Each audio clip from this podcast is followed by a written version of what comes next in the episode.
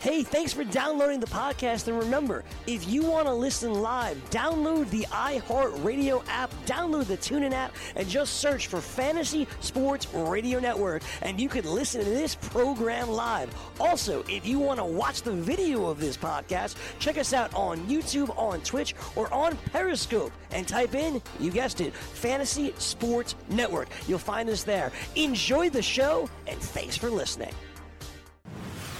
You're listening to the Fantasy Sports Radio Network. Game Time Decisions.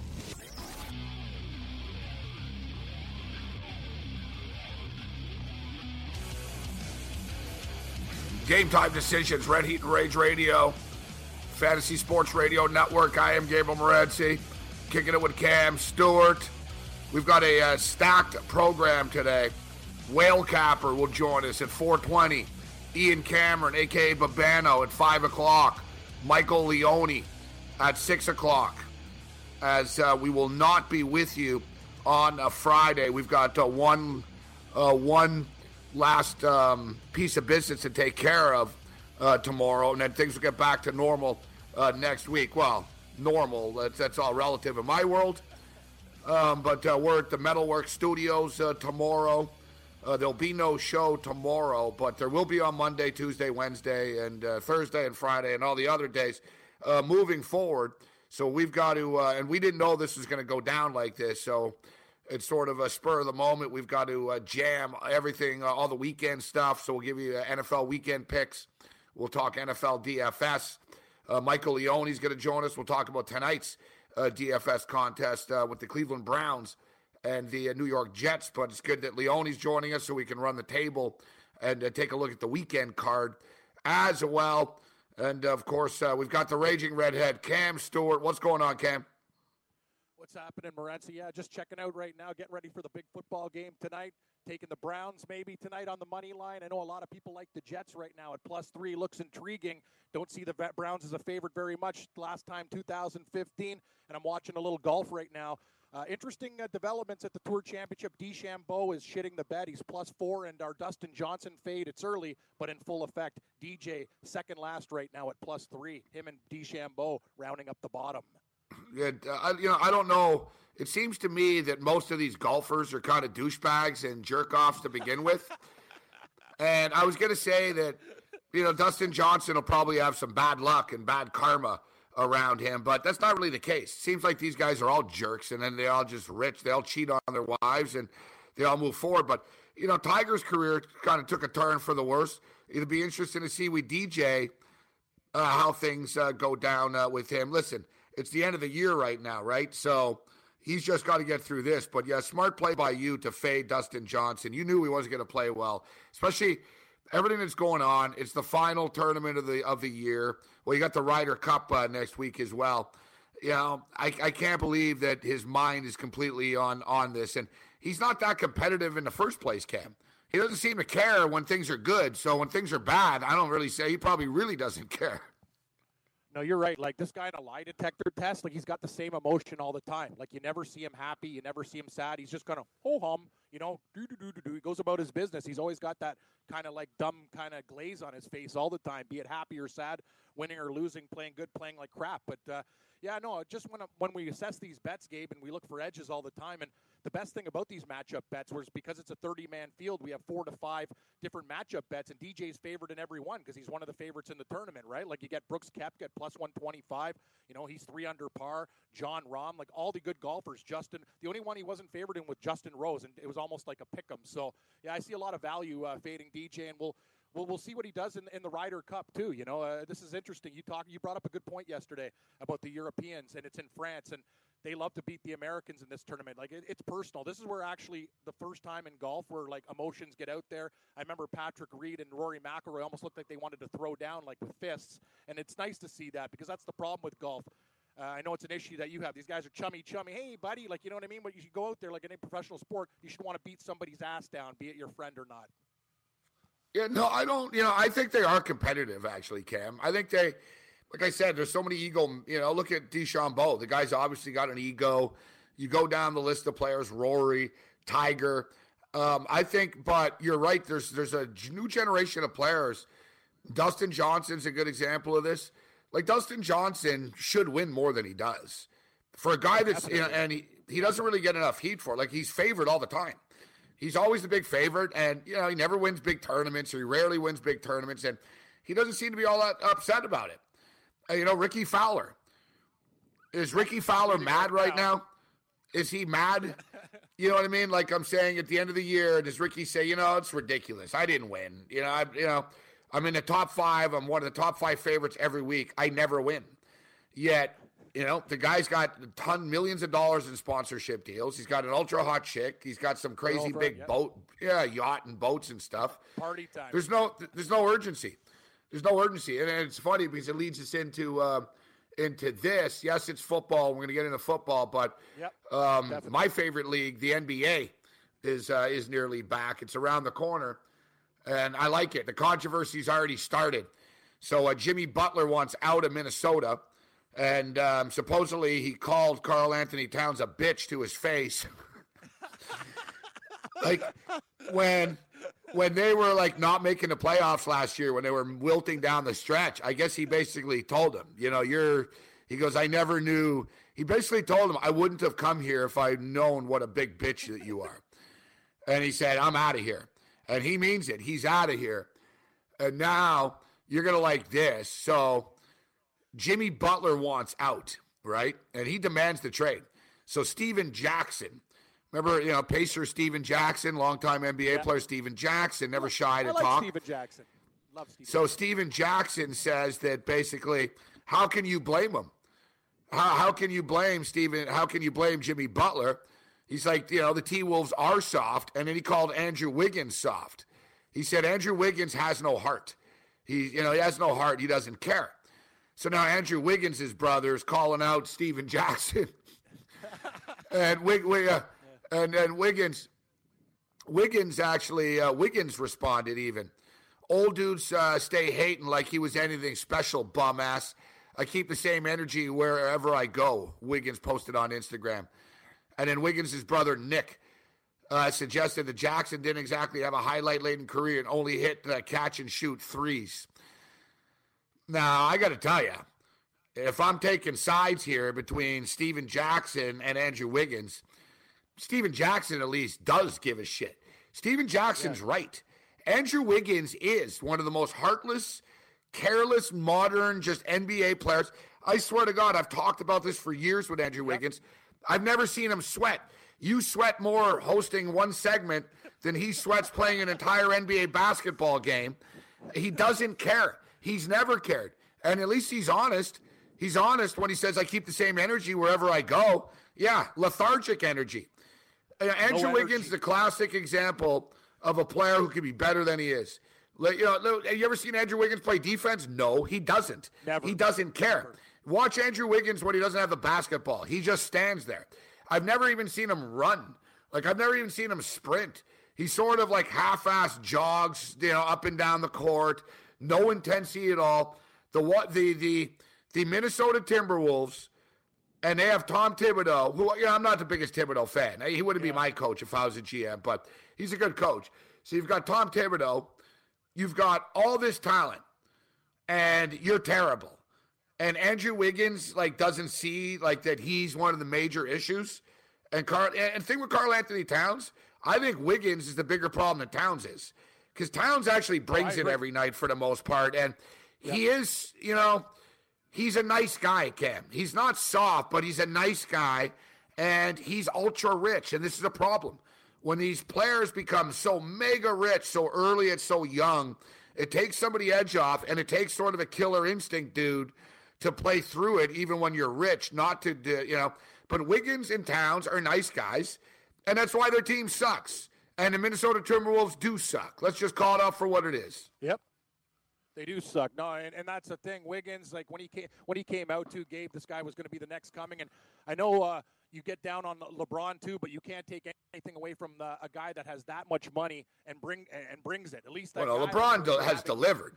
Yeah, Yeah, that's what I'm talking about. Like, he has the money, and I'll give him credit because this guy brings his A game. He works his ass off, still does stuff. Like, that's the thing. Wiggins has all the potential in the world, but you said it. The defense is absolutely deplorable. The Minnesota Timberwolves can score with anybody. They can't defend anybody, and that's why they're never going to take it up a notch. Yeah, there's a real problem with that team. Tom Thibodeau, I'm with you. I think he's kind of an overrated coach. I think he gets a lot more respect than he deserves, and the core of that team, they just don't have what it takes. And now with the West, with LeBron at the Lakers, and it's not going to be any easier for Minnesota, Gabe. They're going to be a team, actually, we can fade a lot because they have all the talent on paper, but they never seem to get it done. Yeah, it's they're just one of these franchises, as you stated, that'll continuously spin their wheels, and this is as good as it gets for them. You know, them getting Wiggins, getting Karl Anthony Towns, bringing in Jimmy Butler, hiring Tom Thibodeau. Minnesota's not going to have a roster as good as this, you know, basically ever again. Like, exactly. You know, maybe no, 10 years, but too. Yeah, you said it exactly. Like, so you need to draft well. Correct. You need to draft well, and then you need to get lucky and get someone who wants to go there, and then they did, but there's just no intensity with this team. I've said it. I've been talking about this for years, and you look at Andrew Wiggins. And his refusal to play for Team Canada as well. And that's all you need to know about his heart. So he doesn't care when you're paying him, and he won't play if you're not paying him. So you see there's a pattern here with Andrew Wiggins. Yeah. Stephen Jackson's right. If I'm Wiggins, I just, don't say anything about this. Don't respond. Sort of like Eminem to Machine Gun Kelly, don't say anything. Yeah. Because if you do, people are just going to highlight, like people like me are going to say, really, Wiggins? You're calling Stephen Jackson a bum ass when you mail it in every day? You know, Karl Malone was named the mailman because he delivered yes. Every night. But Andrew Wiggins could be called the mailman because he mails it in. Every night. See, the mailman could go both ways on this. That's right. Yeah, Karl Malone was more like UPS, Gabe. Like, he was more like delivery right on time, all the time. You know your guaranteed package is going to be there, and it's going to be intact. That's what we talk about the mailman. And Wiggins, yeah, you say about for Team Canada, too. It's not like they're a bunch of schleps anymore. You got the king, Rowan Barrett, whose son, JT, and playing at Duke, and it's actually a program that's getting better all the time. You think you'd actually want to put on your damn country's colors and participate, but not so much. All right, so we've got Whale Capper stepping up and in at... Your boy, 420. Yeah, and he's Whale Capper. He's probably happy that it's 1-1 right now with the Carolina Panthers. 2-1 game for Carolina this week, buddy. They're beating Cincinnati this week. I like Carolina this week. I don't know how you feel about that game, but I think they should get it done at home. Yeah, they really should be. They really should beat Cincinnati in this spot. Listen, Cincinnati's won their first two games. It worries me because I don't think that Cincinnati can go to 3-0, but I'm risking it that the Miami Dolphins can get to 3-0. The Dolphins are hosting the Raiders this week, and the Raiders played their hearts out against Denver. I got to give them credit for that game. I didn't see it coming. I didn't take that. I got cold feet. I was smart enough to jump off. So I was on Denver. I liked Denver earlier in the week, and I was like, you know what? I don't want to lay the points here. It's probably going to end up being a close game. And I didn't. And now we've got the Raiders. Tough spot for them. They play Monday Night Football. They play in Denver. Now they have to go to the East Coast and take on the Miami Dolphins in an early 1 o'clock start game. And the Raiders are one of these West Coast teams that have never fared well in the early kickoff start. But asking the Dolphins to win and cover 3 straight consecutive weeks—that's asking a lot. That's why I have the issues and trepidations with that game too, Gabe. There's a little voice in my head, like the voice that you had stay away from laying 6.5 with Denver against the Raiders. That's the voice in my head saying, don't take the Dolphins at -3. Something weird about this game. I'm thinking, ooh, Miami, too easy. Great spot. Early situation. Raiders got a lot of bad things. lined up against them, but there's something about that line that tells me it's a real tight game. Maybe the Dolphins squeeze out a 1 or 2 point win, maybe three for the push, but I'm in no rush to bet that game. I'm kind of leaning to the Raiders, as dumb as that seems. I don't. Well, you know, it's a contrarian. Yeah, I can't argue it. We'll see what Whale Capper says. Whale Capper will join us next. We got a stack show. Steve Merrill's going to join us now, too. So we got Whale Capper, Babano, Steve Merrill, Michael Leone, and more. From the NFL to the NBA, DailyRoto.com is the place to win millions in daily fantasy. You can get the best DFS NFL coverage all season long for a price of $129.99 or dominate the entire daily fantasy sports realm with the Elite Package at $59.99 per month. If you use the promo code FNTSY, you get 10% off your Daily Roto Package. Go to DailyRoto.com, pick your NFL or Elite Package, enter promo code FNTSY, and you'll be on your way to becoming the next Daily Roto millionaire.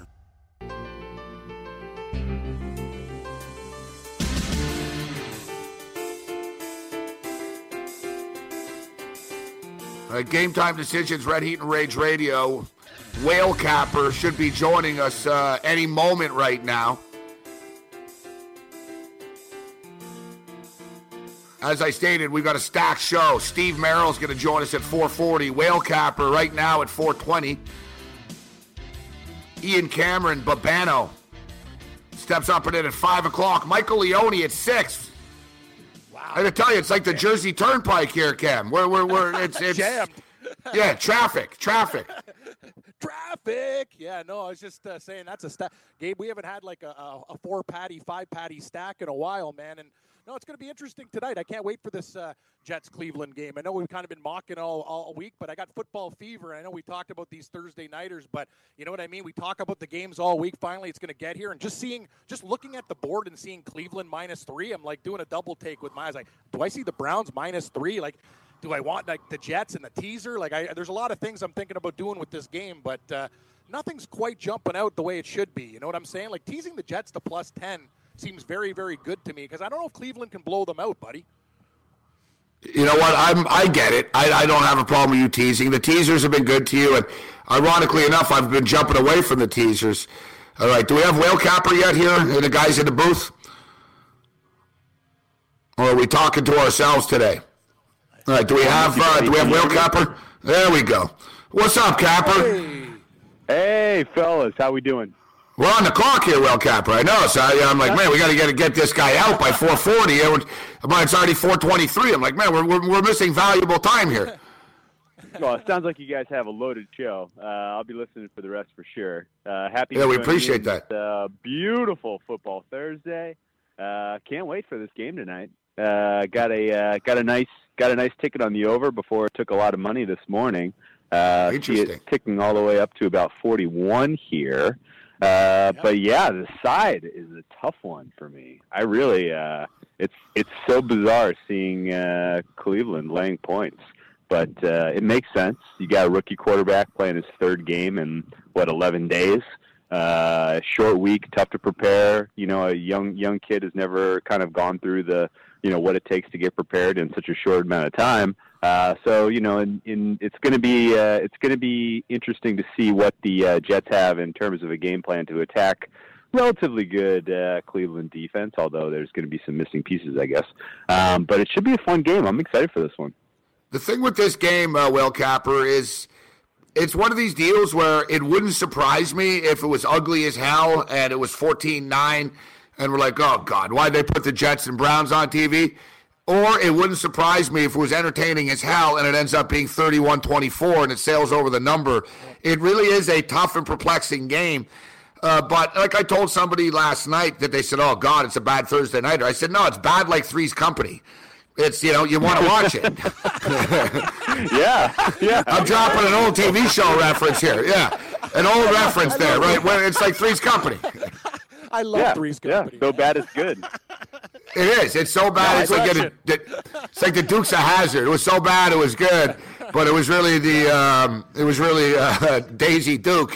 That was so good. Boss Hogg. But you mentioned Cleveland. Boss Hogg was actually a Shakespearean trained actor. He could actually act for real, but he never made money. And he, of course, the poor bastard is known as being Boss Hogg, but that's another story. So the Cleveland Browns. Like you said, Whale Capper, you know, their defense has played pretty well. They hold the Pittsburgh Steelers to 21 points in the first week of the year. They contain the New Orleans Saints in week two.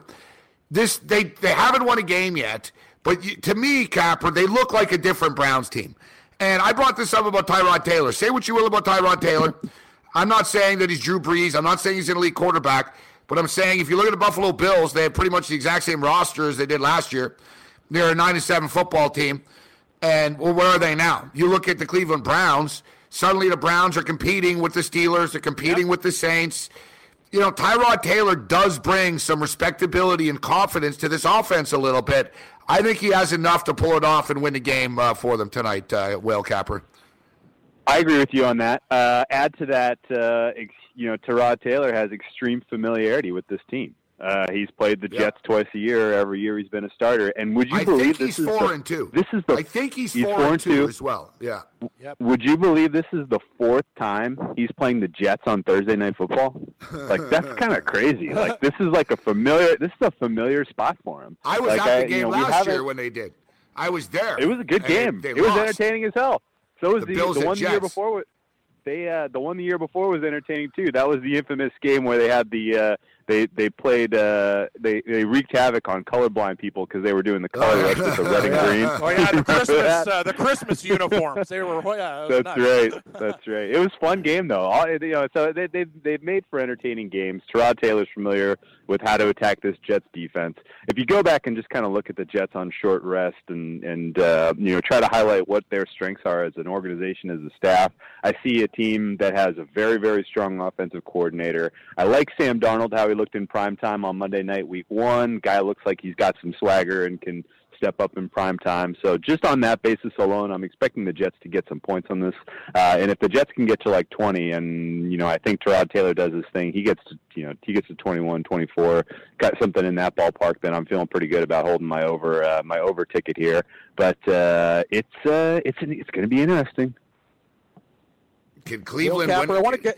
Can they win a game? That's the whole thing. Can they win a game? They can win. Gabe, I think Cleveland wins, and the Jets cover the teaser. You get that. I think Cleveland wins by like 3 or 4 tonight. That's what I think. Cam loves his teasers, Capper.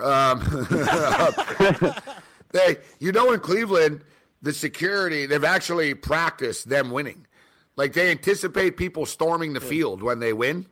And they think people are going to try to, tear the goalpost down and everything. And, of course, they've got those Bud Light fridges chained up. Ooh. It's not really a reward, but it is what it is. I guess it's beer. Bud Light. You know what's funny? Our boy Shano, actually, we met him last night. He's a regular listener to the show. And great to meet you, Shano.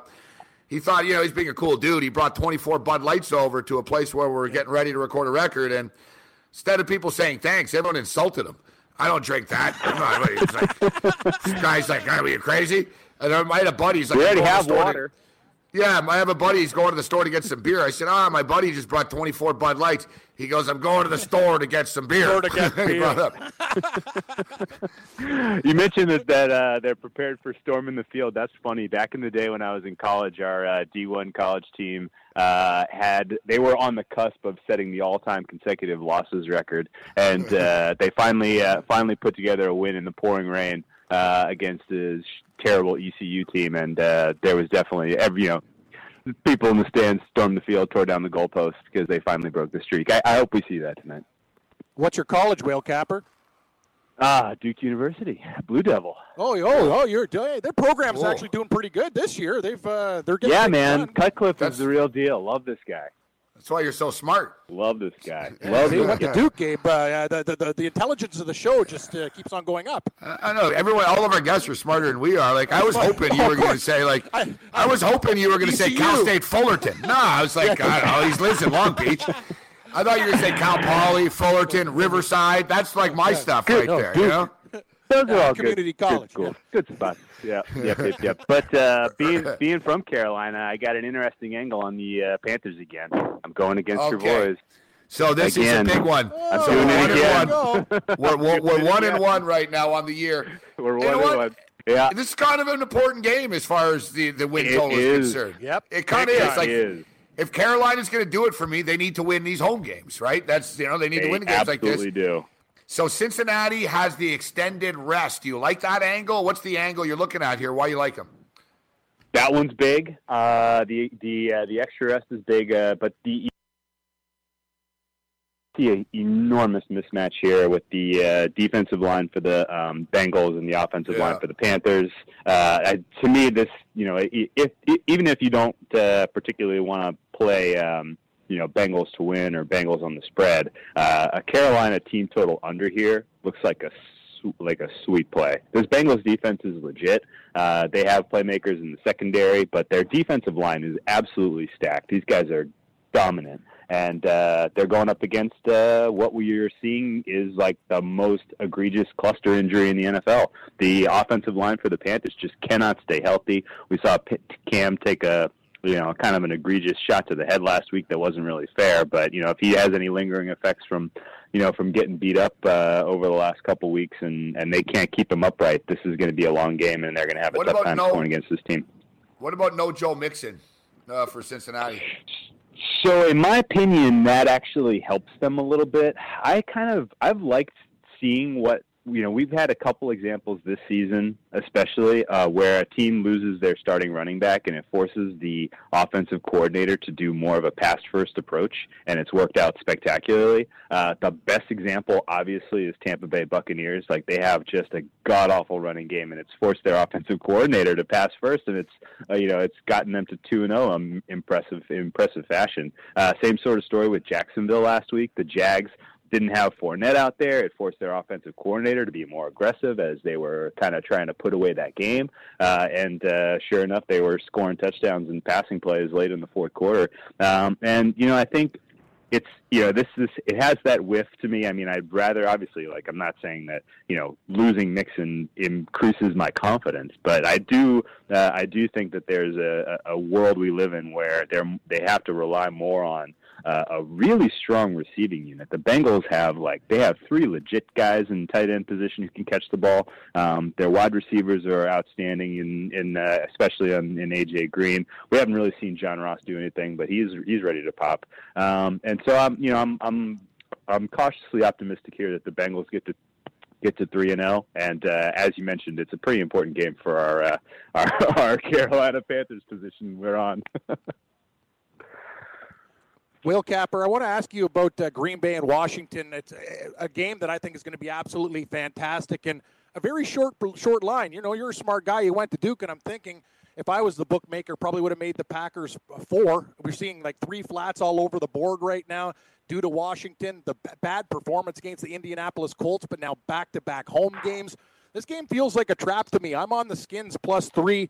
What's your opinion of this football game? No, I know it's hard to get in front of Aaron Rodgers and the pack, but I think it's a good spot for Washington. What's your take?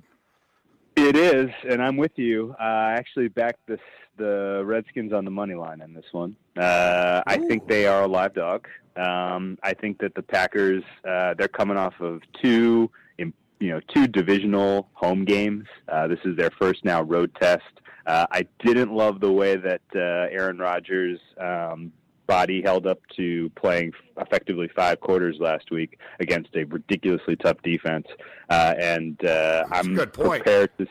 See him struggle a little bit in this one. You're turning around. We're seeing the reports now, guys. We're seeing the reports, guys, that there's a concern now about him, making it worse if he plays. And it's funny, you brought it up, Capper, the fact they opened up with 2 divisional games. And I think they were like, mm-hmm. You know what, we got to, it'd be really nice if we can get 2-0 here out of the gate, and then maybe we could even rest them. And now they probably, should rest them, but they're not going to. It's interesting. It's early in the season, and Rodgers is already sort of day by day, and, there's a situation with his health right now. Do you think he's going to – is there's a chance he doesn't play in this football game, Whale Capper? That's when I look at this game. Oh, man. I like Washington. In my dreams, I wake up. Yeah, but you already have them. Exactly. In my dreams, I wake up Sunday morning and he's a surprise scratch, but I'm not counting on that. I think I'm with you that Washington was a disappointment last week. They just looking at the box score, they should have been the winning team in that game, but they had just wildly inefficient third downs and red zone trips, and that, you know, when everything's going wrong, you can't kind of snap out of it in one game. I think we see a more focused and a more dangerous Redskins team on Sunday than what we saw last week against the Colts. They were a team that had a lot of momentum coming out of week one for good reason. Like they're relatively healthy. They have, skill position players that can do things to put pressure on the other team. This is a Redskins team that I think still is going to be in the conversation this year as, playoff contenders, maybe even NFC East contenders, given how soft that division is shaping up. But I think this is a good spot for the Redskins to kind of reassert themselves into the conversation by getting a win against Aaron Rodgers this week. Is there a game? And I know we've only got a couple of minutes left here. We got about 3 minutes or so. Is there a game we didn't bring up, Whale Capper, you want to talk about?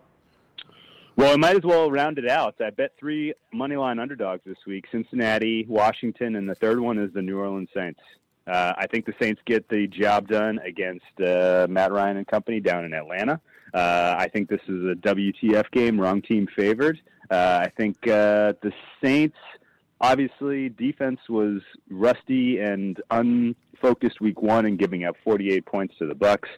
They snapped back into form last week and put together a pretty impressive performance against Cleveland. The offense still was a little rusty. They were playing tight, and it felt like number one, early in the season they didn't really have a whole hell of a lot of focus. They didn't really feel the extreme pressure that's maybe some other teams are feeling, and they were a little sleepy. Now they effectively, this is a game that they need to come out with an absolutely sterling effort. Meanwhile, Atlanta, I thought, was pretty lucky to get a win against Carolina last week. Their defense looked really bad, and were it not for a couple of big plays, I think you're probably talking about Carolina Panthers 2-0 right now. But it's without Deion Jones, without Keanu Neal, I think the Saints move the ball effectively, efficiently, and I think they get a win in pretty comfortable fashion here. We got 1 minute quickly. Pittsburgh Steelers, Tampa Bay Buccaneers. Bucs have been one of the massive surprises, obviously, of the season. 2-0 start. Pittsburgh has been, General Hospital, Days of Our Lives soap opera start to the season, which is kind of unlike them, yet it feels like this is just a Pittsburgh route, doesn't it? What do you make of it? Yeah. What's your feel? I'm there with you. Pittsburgh route. Give me some alternate lines in this one. Pittsburgh minus 2.5. Pittsburgh minus 6.5. They're gonna win this one going away. Tampa's gonna be drinking too much of their own Kool-Aid this week. You saw, Ryan Fitzpatrick walking around in the Conor McGregor get up. Like, get out of here. Like, you're still Ryan Fitzpatrick. Like, it's a one-dimensional team. If you can get a more focused effort out of the defense, then I think that Pittsburgh pretty much calls their number here. Whale Capper, you can find him over at sportsbookreview.com, as well as online. Where can people find you and contact you and find your stuff? Twitter's the best, isn't it? Twitter is the best. At @Whale_Capper. Best of luck this week, guys. Whale_Capper. Always a pleasure, my man. Thanks for joining us. Whale Capper. Steve Merrill next up. He's on deck. We got Babano. Michael Leone bats cleanup today. Talk some DFS at 6 o'clock. NFL. Game Time Decisions continues. Red Heat and Rage Radio.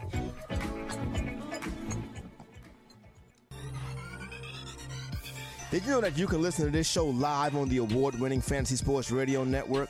Listen on the iHeartRadio app, the TuneIn Radio app, or download the Fantasy Sports Radio Network app. The Fantasy Sports Radio Network is the only totally free, 24/7, 365 Fantasy Sports Network of its kind without a subscription. Check out YouTube Live on the Fantasy Sports Network YouTube page and participate in the program in there, where you can ask questions, discuss the topics with other fantasy enthusiasts, or tell everyone that you disagree.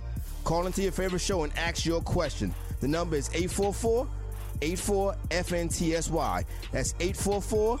843-6879. The Fantasy Sports Radio Network, your free fantasy source 24 hours a day.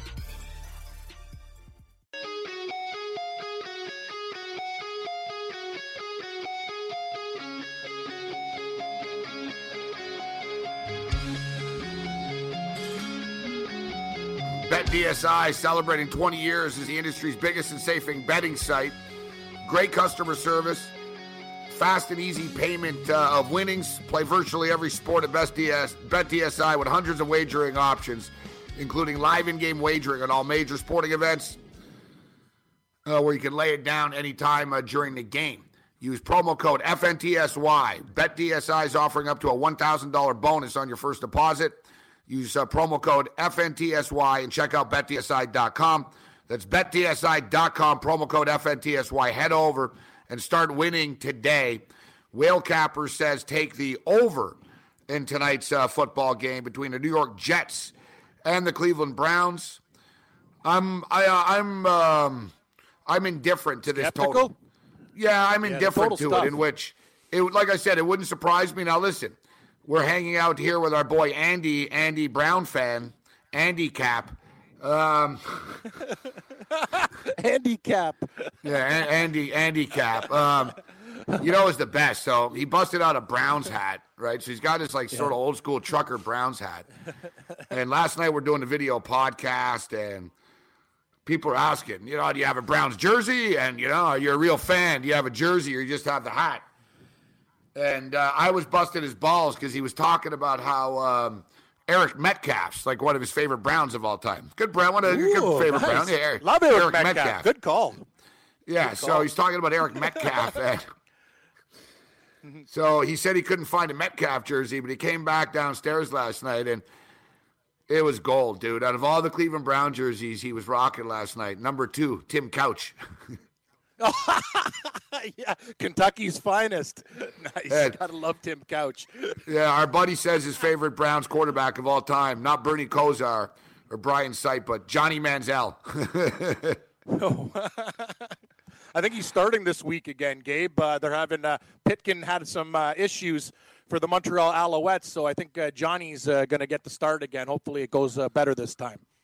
You know what? I supported Johnny Manziel. I'm not ready to throw him under the bus in the CFL forever right now, but it's not. The fact is, so he's not.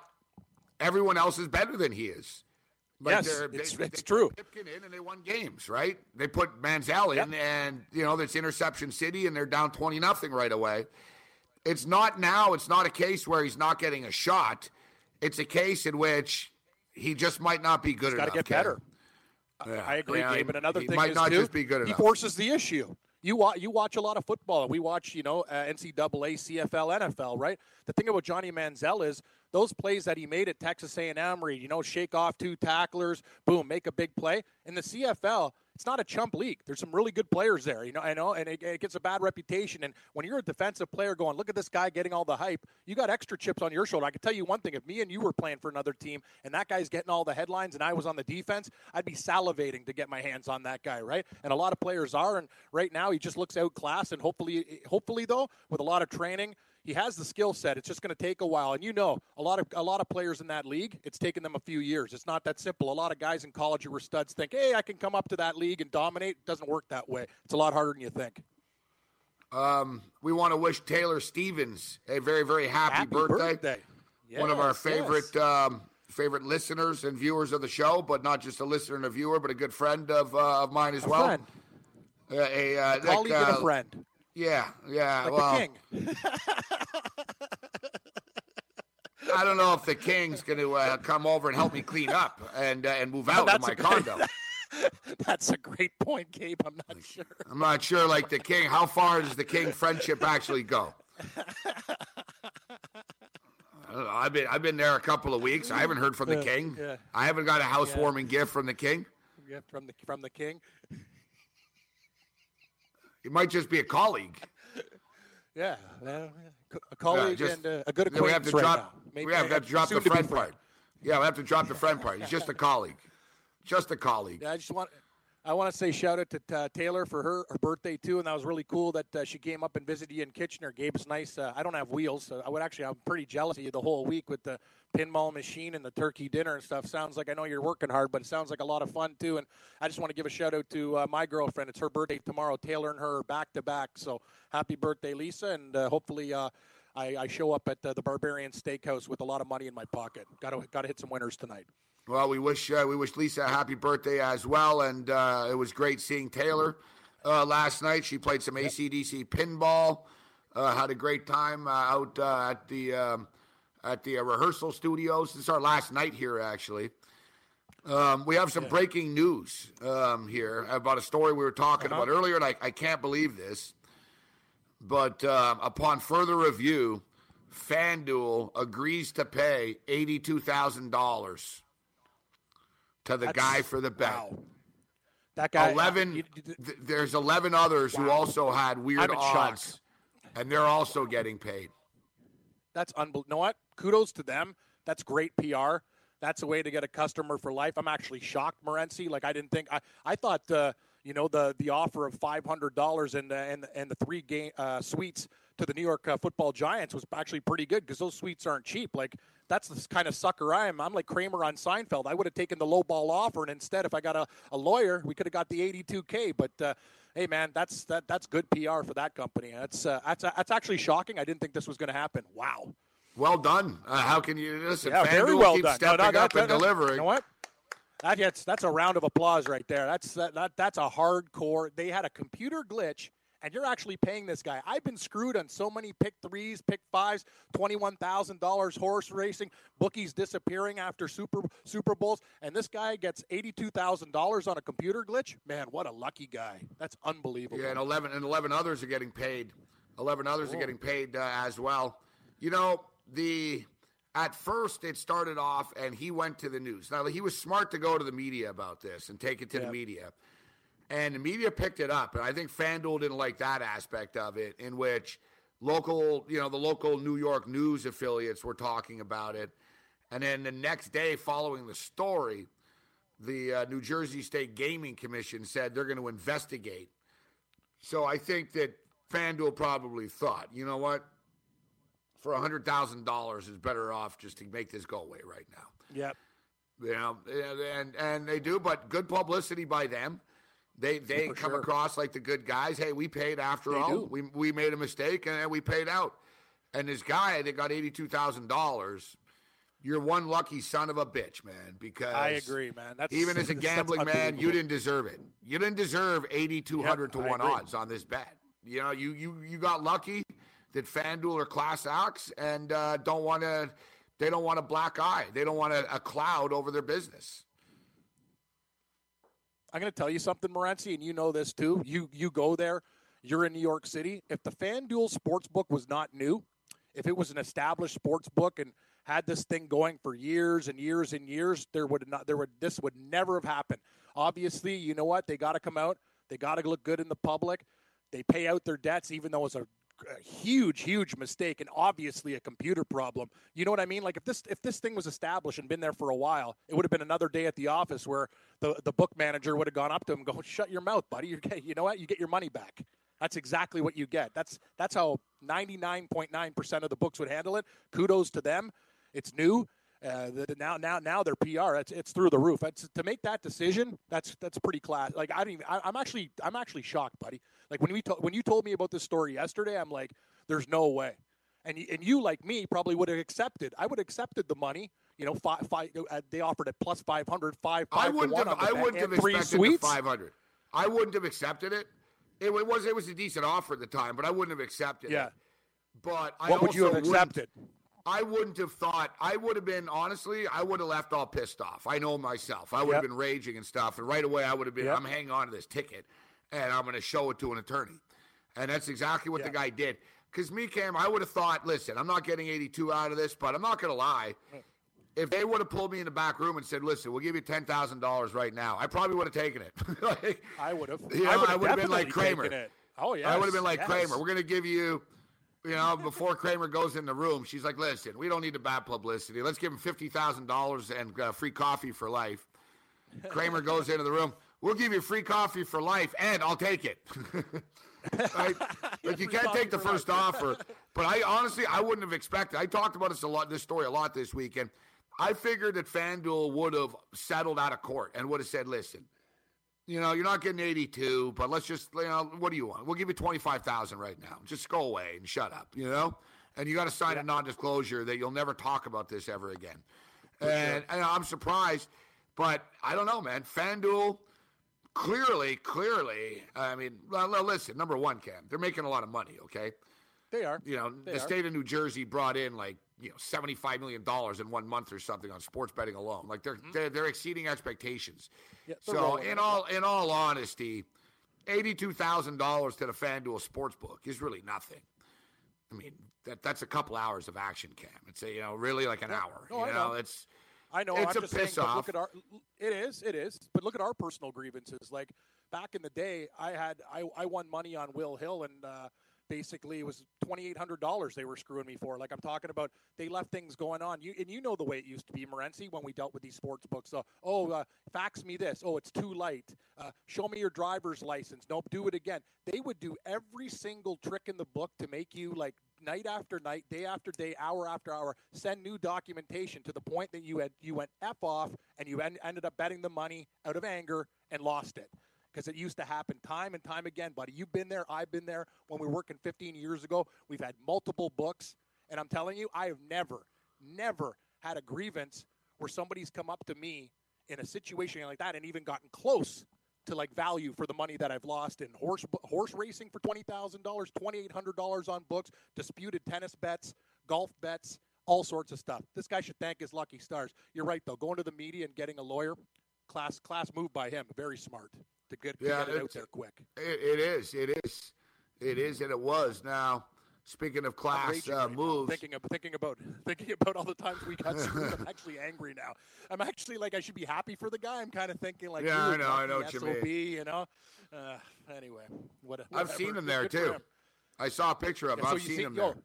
You know the guy? Like you seen him? Yeah, no. I don't. You know, listen. I don't talk to every person in that book, but I've seen him there. Yeah. He's been there a few times. You know what, dude? It's like winning the lottery. He got lucky. Like you said, that'll never happen to you or me. No, it won't. And you or me too. I'd get screwed on this somehow. I'd have the ticket, and then it'd be they'd come to me and they'd say, "Listen, FanDuel's not going to sponsor the shows if you go through with this, Morency. Just do us all a favor and let it go." I'd somehow get like caught in the middle. Where I couldn't just like be aggressive about it, you know what I mean? And exactly. I'm in the industry. Like imagine, like I'm going to sue DraftKings or FanDuel, like that's I'm in the fantasy sports world. That's going to work out well for me. It's like you get your $82,000 and you're blackballed for the rest of your life. That's a great point. Like we work at the station with all the sponsors and guys. Guess we have like work. There like if it happened to me, like I wouldn't mind if this happened to me in Vegas or something. I'm not going to lie. I'd be hardcore about this. Like, same thing. Like, imagine, like, you walked into MGM and they gave you a ticket for $40,000.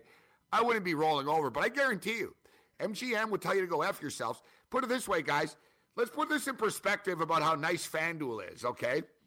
FanDuel just paid out $82,000 for a glitch that they don't have to pay for if you read the fine print. They're doing this to be nice and to get good publicity and not bad publicity.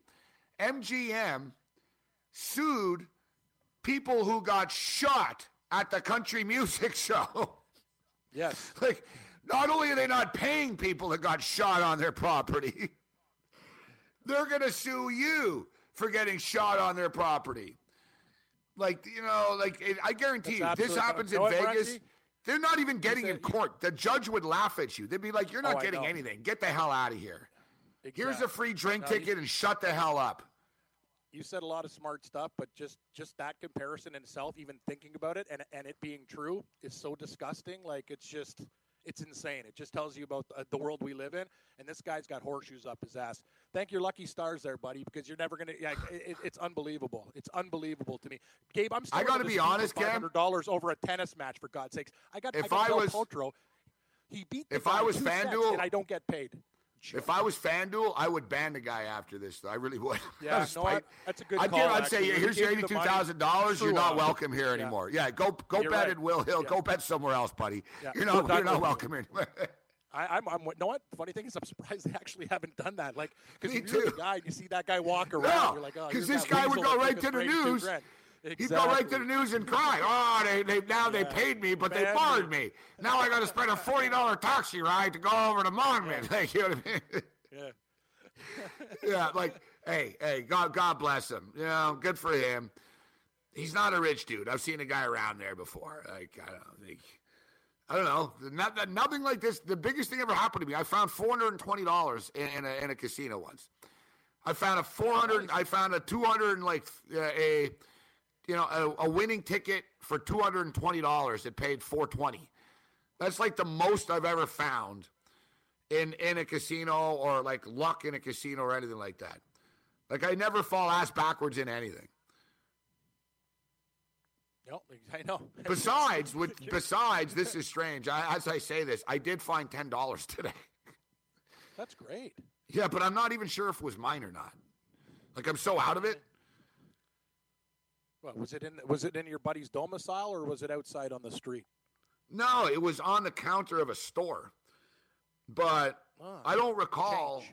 Yeah, no, I don't think I don't believe I had a $10 bill on me. And I never took the money out of my pocket, so I was standing in line, and I sort of looked right in front of me. There's a $10 bill. And I was like, well, I could either leave it here, or maybe I'm just so tired and out of it that I took it out of my pocket. I said, I don't even know if it's mine or not. But I realized after it wasn't. It happened to me, Gabe. I went to Shoppers Drug Mart in the days after doing, it was the Sunday radio show for 4 hours afterwards. I was like sleepwalking. I walked in, I bought a pack of, eggs, bagels, all sorts of stuff, Gravol. NRC, like $50 worth of stuff. I walked right out. Like, I just walked right out of the thing. And I know what the best is, they had it on camera. The person behind me stole my stuff. When I went back to get it, they gave me all the stuff for free again. That's the best luck I've had all week. They said, Mr. Stewart, we have the culprit on camera. We're going to honor your stuff. What did you get? The honor system. Walk in there. Thank you very much. Got groceries out the door. Can you believe that? The person behind me stole my stuff because I just was sleepwalking. I just walked right out the door without any. I've done that many times.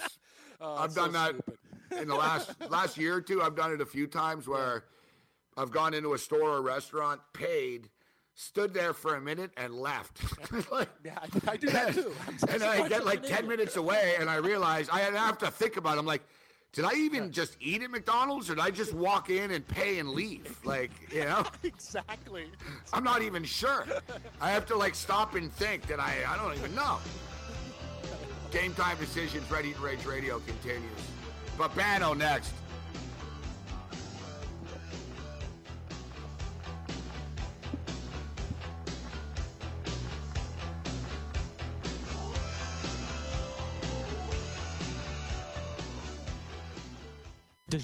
Hey, thanks for downloading the podcast. And remember, if you want to listen live, download the iHeartRadio app, download the TuneIn app, and just search for Fantasy Sports Radio Network, and you can listen to this program live. Also, if you want to watch the video of this podcast, check us out on YouTube, on Twitch, or on Periscope, and type in, you guessed it, Fantasy Sports Network. You'll find us there. Enjoy the show, and thanks for listening. You're listening to the Fantasy Sports Radio Network. Game Time Decisions.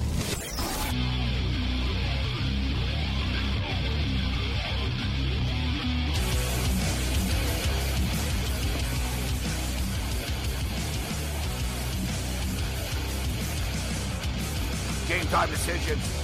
Red Heat and Rage Radio continues. Looks like we'll track Steve Merrill down a little bit later on in the show. We're jam-packed here today. We do have Lucky Ian Cameron, a.k.a. Babano, sitting up in there. What's up, Babano?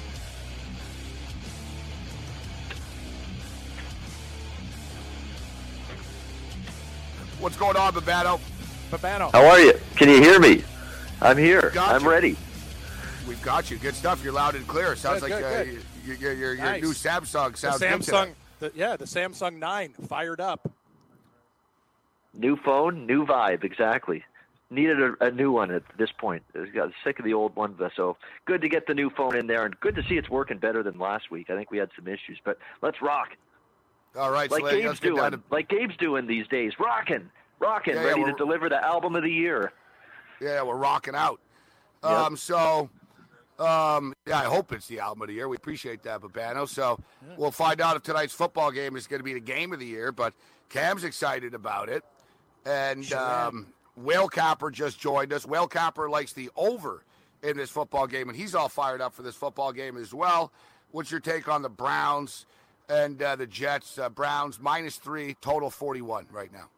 the closer this game gets to kicking off, the more excited I am actually to watch it. I mean, I think it's really intriguing from a whole different bunch of elements. I think the New York Jets are going to be a thorn in Cleveland's side tonight, even though it's a tough road spot on a short week. We saw what that did to Baltimore last week against Cincinnati. They didn't really play that well, traveling on a short week to play on Thursday Night Football.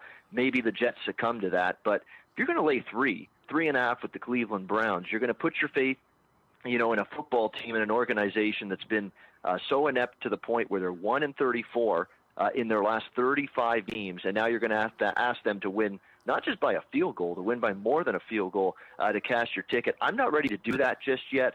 I have no doubt the Browns are a better team this season than they've been in the past. You're seeing it. You're especially seeing it on the defensive side of the football. They couldn't do any worse at the quarterback spot than they did last year, and Tyrod Taylor at least gives them a little bit more semblance of productivity and production from the quarterback spot for this Browns team. I'm just not ready yet to lay 3.5. And I've actually liked what I've seen from Darnold so far. No, he had 2 interceptions against Miami in the loss, but that was on a short week. One of them really wasn't his fault. It was a tip ball. I think he's been pretty good, and I think he's going to be able to keep this team close. I'm going to grab the Jets here, even though I know a lot of people like Cleveland here to finally get a win. Yeah, Babano, the total. Are you surprised with the steam to 41? We saw some, 39. Now 41, that's a big movement. I know it's a Thursday night game. It's the only big game on the board despite a pretty bad college football game tonight. But are you surprised with the over, and what's your take on the total of this game? I think it stays under, but I'm also not betting unders in the NFL anymore at totals of 41. You know, I think the lowest total I bet this season was 41.5, 42 last week with the Dallas Giants Sunday night game. Obviously didn't have to worry about that one, but still, that one stayed well under 41.5, 42, but 41 is still tricky. I mean, you could get over the total of that by accident. You know, you have two teams that have turned the ball over a bit this season already, Cleveland and the Jets. That's always a concern, especially if you're going to do it in your own territory and set up the other offense with a short field. Yeah, for those reasons, you know, I'm a little leery of betting under at 41, even though I do think the offenses are going to have a hard time putting the ball in the end zone tonight. You know, I brought it up earlier. This is one of these football games here tonight that it wouldn't shock me if it was really low scoring and it didn't go anywhere, and it was one of those, oh, God, it's the Jets and the Browns. And part of me is like, oh, it wouldn't surprise me if there actually was points. It's hard to bet an under in any NFL game nowadays, actually. But, you know, there is talent here. On the Cleveland side of the football, you know, they haven't scored more than 21 points though this year. And Cleveland, like you said, Babano, it's hard to lay points. I think it's been 37 games, I believe it is, since Cleveland have been favored. Exactly, and if Cleveland wins this game by exactly a field goal, exactly 3 points, is it really going to stun anybody? I mean, I could definitely see a final score like that. That's why Cam loves the teaser. Yeah, that's right. I know it's usually betting. It's not the smartest move. Like you talk to bettors, you take dogs, you take money lines, but the teasers, I just find them like a lot middling. And this game has teaser potential because you get an underdog in the Jets at 10. You can't really see Cleveland. I can't see Cleveland winning by more than 10, and I wouldn't be surprised if the Jets won the game outright too. So you know what I mean. I think to tease this game with the low total too. Seems like the prudent play there, Babano. But the New York Jets guys, very impressive. The last time we saw them in a primetime road game when they played Detroit a couple weeks ago on Monday night. Question is how bad is Detroit? How much worse is Detroit this season, and how much better is Cleveland this season? We're going to find out a lot about those two questions tonight. All right, Babano. So let's stick with the NFL right now. We'll blast a little college before we get out of here. What's your pick of the week here in the NFL? We always bust your balls. What's the one pick you're sharing with everybody now that you're a big shot? Oh no, we'll give out a couple here. Actually, I'm gonna sprinkle about 3 or 4 picks out here. I'm going to give you 3 or 4 actually this week. I'm on New Orleans +3. They're due to finally have a good game. I think getting away from the Superdome is going to do them well. Atlanta's banged up beyond belief. Julio Jones banged up. 2 key defenders out, Jones and Keanu Neal. That's a big deal. Didn't show up last week against Carolina. Could show up a lot more against Drew Brees and the Saints offense here in this game. I kind of like the Saints to go on the road, get a win, get away from all. Sean Payton, you wouldn't have known if you listened to him talk after the Cleveland game last week that they won. He said that it was not a good enough effort, not good enough performance. The execution was terrible. Fortunate to get away with a win there. I think Saints actually step up and show up here. I'll take Saints +3 there. I like the over in the Oakland-Miami game. It's up to 44.5. I agree with that. I don't trust Miami's defense yet. You played Tennessee as a broken offense learning a new system. You played the Jets on a short week with a rookie quarterback after they played in Detroit. Going to be tougher against Derek Carr. You can't fault Derek Carr for them losing in Denver last week. The defense let them down, and I think the defense is going to continue to let Oakland down, which is why I think Miami's going to move the football in that game as well with Tannehill, who's looked very good so far. So I like Miami there, and I like the over more in that game. And I'm going to go with the Chargers here, +7, 7.5 here against the Rams. I'm convinced if you bet against the team that just played Arizona the week before, you're going to make money because you're going to see a power rating adjustment on teams after they beat Arizona up badly that don't deserve it, because I really think Arizona's that bad. I've got them a bottom two, bottom three team in the NFL right now based on what I've seen out of them. And I think there's some value with the Chargers. I don't like the Chargers at home. I like them a little bit better. Well, it's not technically on the road. This is the Battle of L.A. here. But Chargers, you know, getting points. Rams a little overvalued. They've been beyond good. Don't get me wrong, on both sides of the ball. But I think the Chargers in a game with this magnitude, and especially with the Rams playing Minnesota the week after this one, Chargers might hang around, stay within the 7 there. Yeah, not just playing Minnesota. I believe it's on a Thursday night, too. Ooh, there's a Thursday night game next week. Oh, by the way, I'll throw out two more quickly. Sunday night, Belichick and Brady off a loss. What's been a great bet with Belichick and Brady off a loss? Patriots against the spread and the over in those New England games. They always come out firing offensively, and they put their foot down, and if they tack on another score, they don't mind it. So I laid the 6.5 with New England. I also took that game up and over the total Sunday night in Motor City. Every time I bet against Babano, I like that. He filled up the grocery bag. Every time I bet against the Patriots, I get screwed. I bet if I bet against them, they win. I bet on them, they lose. It's amazing. It's just been this way for years. It's uncanny. But you mentioned Arizona, and you know you mentioned all right. The power rankings get shifted around after because of how bad they've been, and teams beat them down. But also, after two horrible games like this, you actually get a little value on them. It was 6. It's down to 5.5 right now. So there has been some money in on Arizona. You know, it's you can't really say, oh, it's a play on Arizona. Arizona have been freaking terrible so far this year. But it's more of a play for me against the Chicago Bears. Playing on Monday Night Football, coming off the win.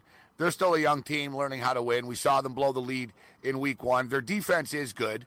I'm going to give them that. But asking Trubisky and the Bears to go on the road and win a game by 6 points, Babano, that's a leap of faith as well. You know, maybe it's a game that people going to say, I'm going to stay away from this one. But I'd be in no rush to be laying 5.5 with the Bears on the road to win the game outright. It's almost as crazy as the Browns being favored. But at least the Browns are at home. Now the Bears, I get it. The Bears are improved. But I think they're a little bit overvalued and overhyped here. Yeah, I think it's not quite time yet for me to trust Chicago laying 5.5 on the road on a short week after a big Monday night home win against Seattle. I'm not ready to do just that. And let's keep in mind Seattle was an extremely injury-riddled mash unit on Monday night, especially defensively in their secondary at the linebacking spot. In Chicago, you know, Mitch Trubisky didn't exactly take advantage of that big time. I mean, he had some wayward throws in that game, a little inconsistency from him, but the pick six is really what did Seattle in that game. So I'm with you. I can't lay 5.5. I don't want anything to do with Arizona either to pass for me, but I'm telling you, watch this theory. If Arizona looks bad again this week in this football game, it already worked, my theory. If you bet against the team that beats Arizona the next week, it's going to work. Look at Washington. I mean, everybody was talking about, wow, look at Washington crushing this Arizona team. Well, what did you do if you bet against Washington after that win against Arizona last week? Yeah, they lost outright at home to Indy and Andrew Luck. So keep an eye on that little theory of mine. Maybe it's going to work a little bit longer this season. And Indy, you mentioned Indy last week. That was nice. Yeah, I liked it. We were all on Indianapolis last week. That was a good call. It was a good spot for them last week. Yeah. It was a great spot for them. They played pretty well, actually, in the first game against Cincinnati. And it wasn't a good spot for Washington. Babano said bet against the teams that played Arizona the week before, and that's who did. But now you get Indianapolis going into Philadelphia. Carson Wentz returns. And, you know, it's 6.5 points right now. Ooh, Carson Wentz is back. And, it seems like a bad spot or a tougher spot for the Colts playing back-to-back road games right now. But looking at the numbers, actually, and the trends in past history, the Colts have actually been pretty good on back-to-back road games when getting points. Andrew Luck is just a very, very good underdog. He's just back. It's fresh. It's a different Colts team. But still, we saw them win the game outright last week. He gives them a chance to win any game and to cover any game. And Andrew Luck has always been a stud against the spread. Like, you know, top three quarterback against the spread since he's been in the National Football League. He just hasn't played in so long, we forget it.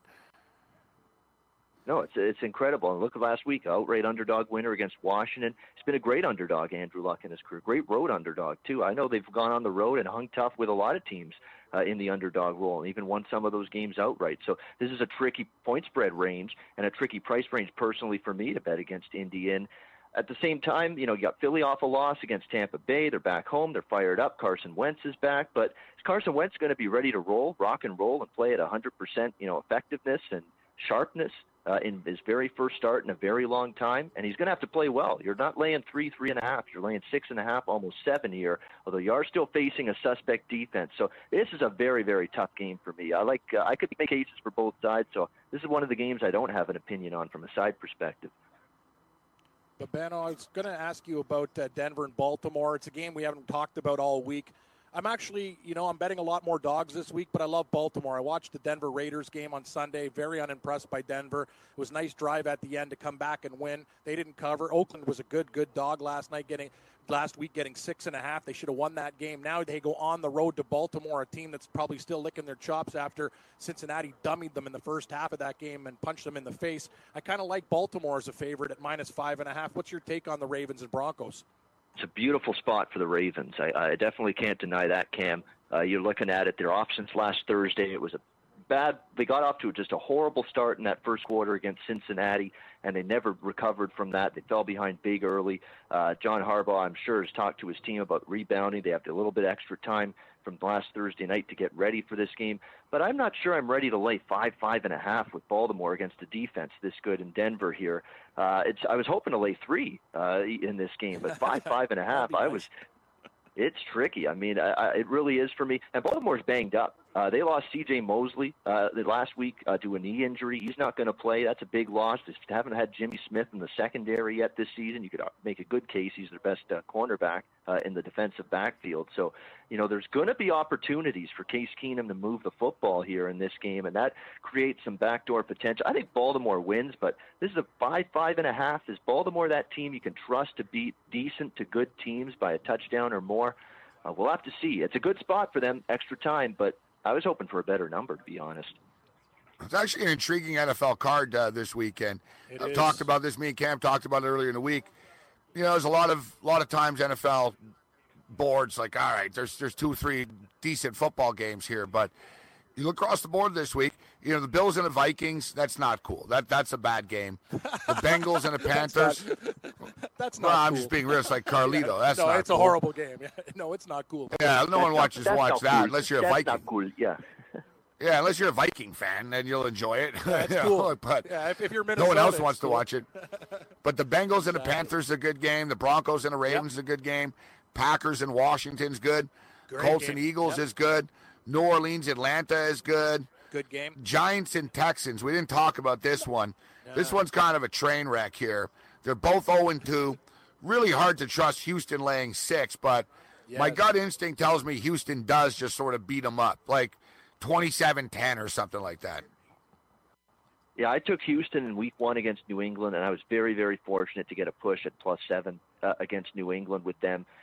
It was obviously frustrating. I came back with them last week against Tennessee. Bad coaching by Bill O'Brien. I mean, letting Mike Vrabel out-scheme you, out-trick you with trick plays, not being ready for it, not managing your timeouts properly, which was an issue for him at the end of the first half and at the end of the football game. This guy's hot seat just got hotter. I mean, they're 0-2. There's expectations with this Texans team. People are getting fed up with this guy if they weren't already. I'm sure your buddy in Houston, what's his name, Jason Braddock, Gabe?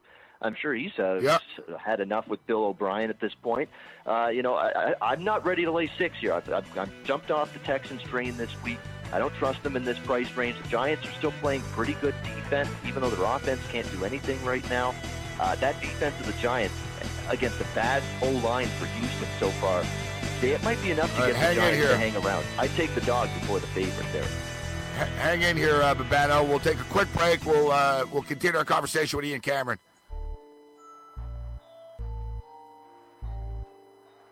From the NFL to the NBA, DailyRoto.com is the place to win millions in daily fantasy. You can get the best DFS NFL coverage all season long for a price of $129.99 or dominate the entire daily fantasy sports realm with the Elite Package at $59.99 per month. If you use the promo code FNTSY, you get 10% off your Daily Roto Package. Go to DailyRoto.com, pick your NFL or Elite Package, enter promo code FNTSY, and you'll be on your way to becoming the next Daily Roto millionaire.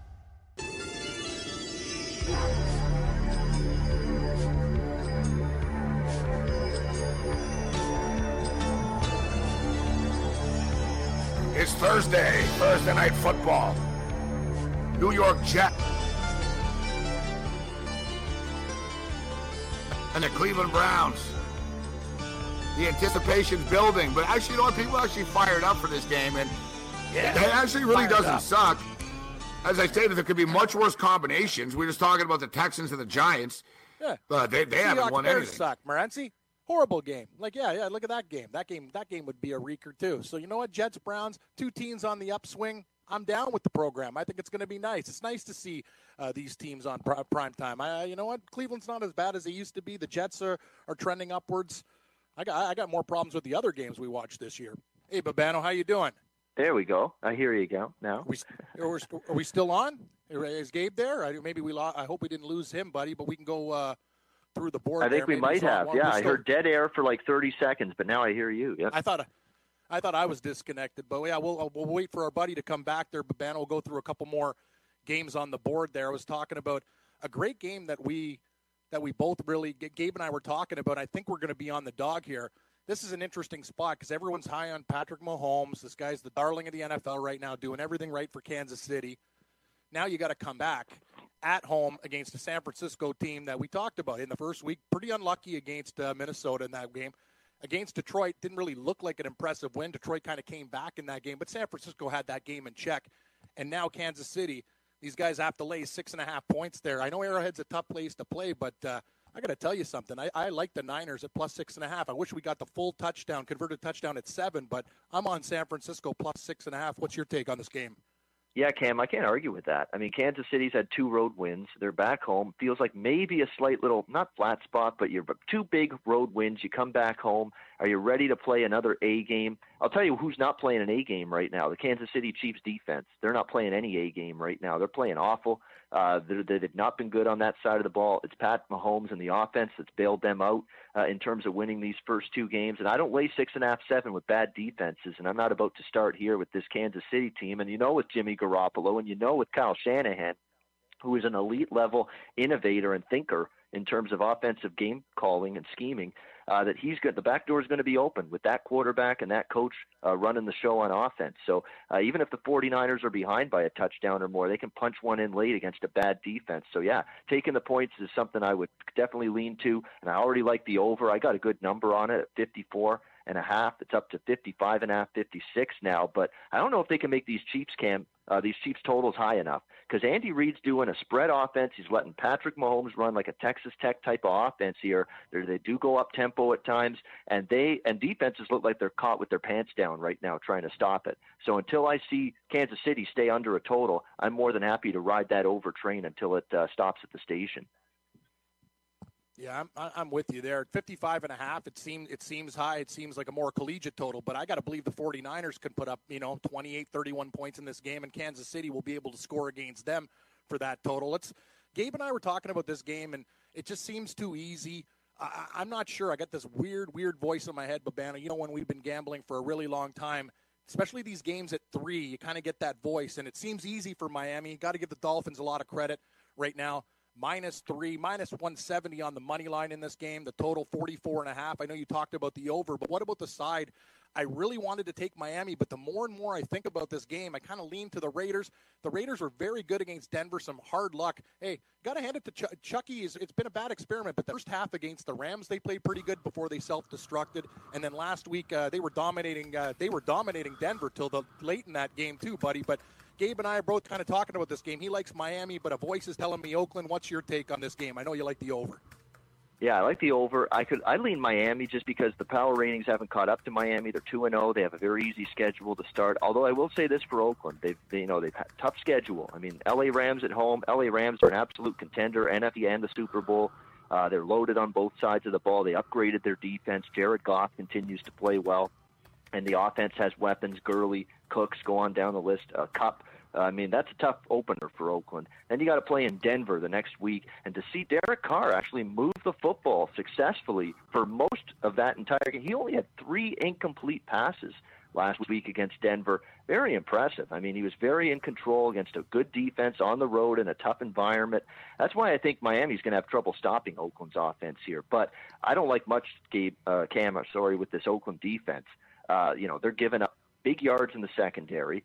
No pass rush to be had. They're not stopping the run right now either. That's why I think Miami's going to get theirs. I could see Miami winning 3 to 6 points in that range. I would lean Miami, especially if I can get 3. I probably wouldn't lay more than that, but definitely like this game over the total.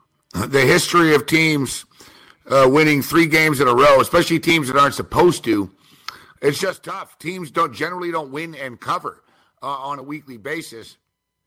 Yes. And so it is sort of a big leap of faith on the Miami Dolphins to do this. But like I said earlier, it's a really bad spot for the Miami Dolphins opponent here in the Raiders, playing an early game.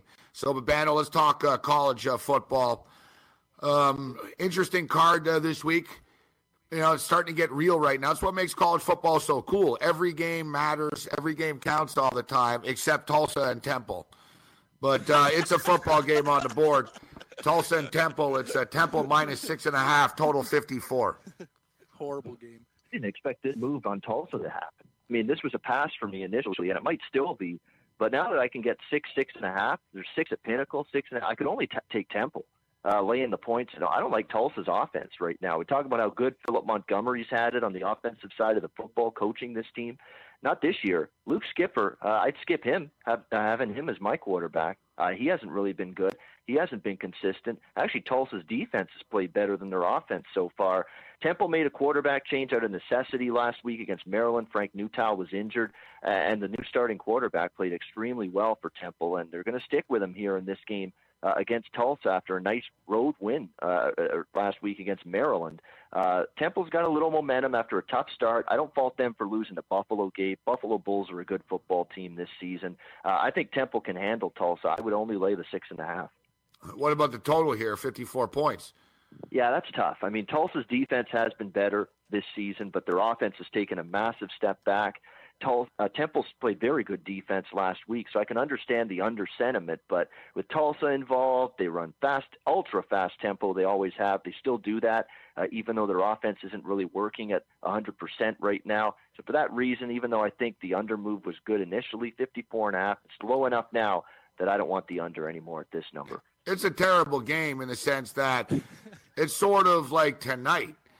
The Temple are one of these teams, like you said, I don't know, man, Temple should be able to handle this game, but yeah. Temple is a favorite, have never been profitable for anybody. They've been very poor favorites, exactly yeah. Right. That's why I'm worried, yes. You want to lay points with this team, it's a big leap of faith. It just is. It's an ugly game.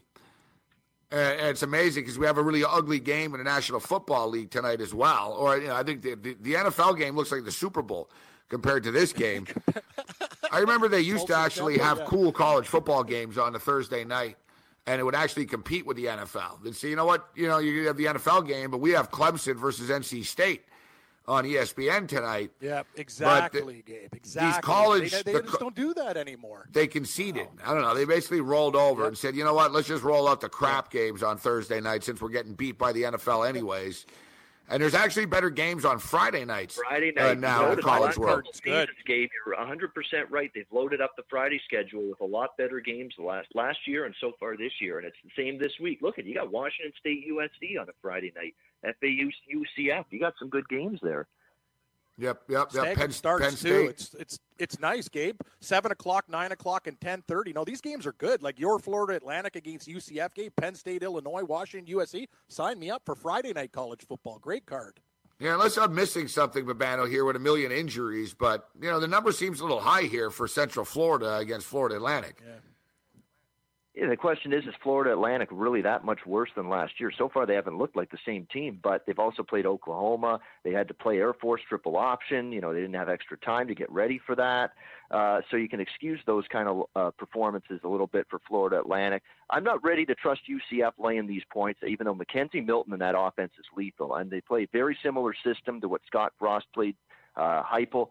The new head coach came from Missouri where he ran up tempo. So this is no big transition for the UCF offense, but they still lost a lot of pieces on defense. It hasn't shown up yet because they played UConn and they played South Carolina State in their first two games. It may show up a little bit more here that UCF's defense may be a little weaker this season. So this number, I'm leaning a little bit to Florida Atlantic, and I was looking at the over, but gosh, it's been crushed 10 points upward, so all the value is taken right out of that thing. 76 from an opener of 66. Wow. You know, I look at this game. Yeah, 76 points right now. Woo-hoo. We don't really know about Florida Atlantic. You're right. They've sort of been underwhelming. You know, they won by 6 against Air Force. They won the game. They got beat up. They handled their business there. You know, Bethune-Cookman or whoever the hell they played last week, we're not going to learn anything from that.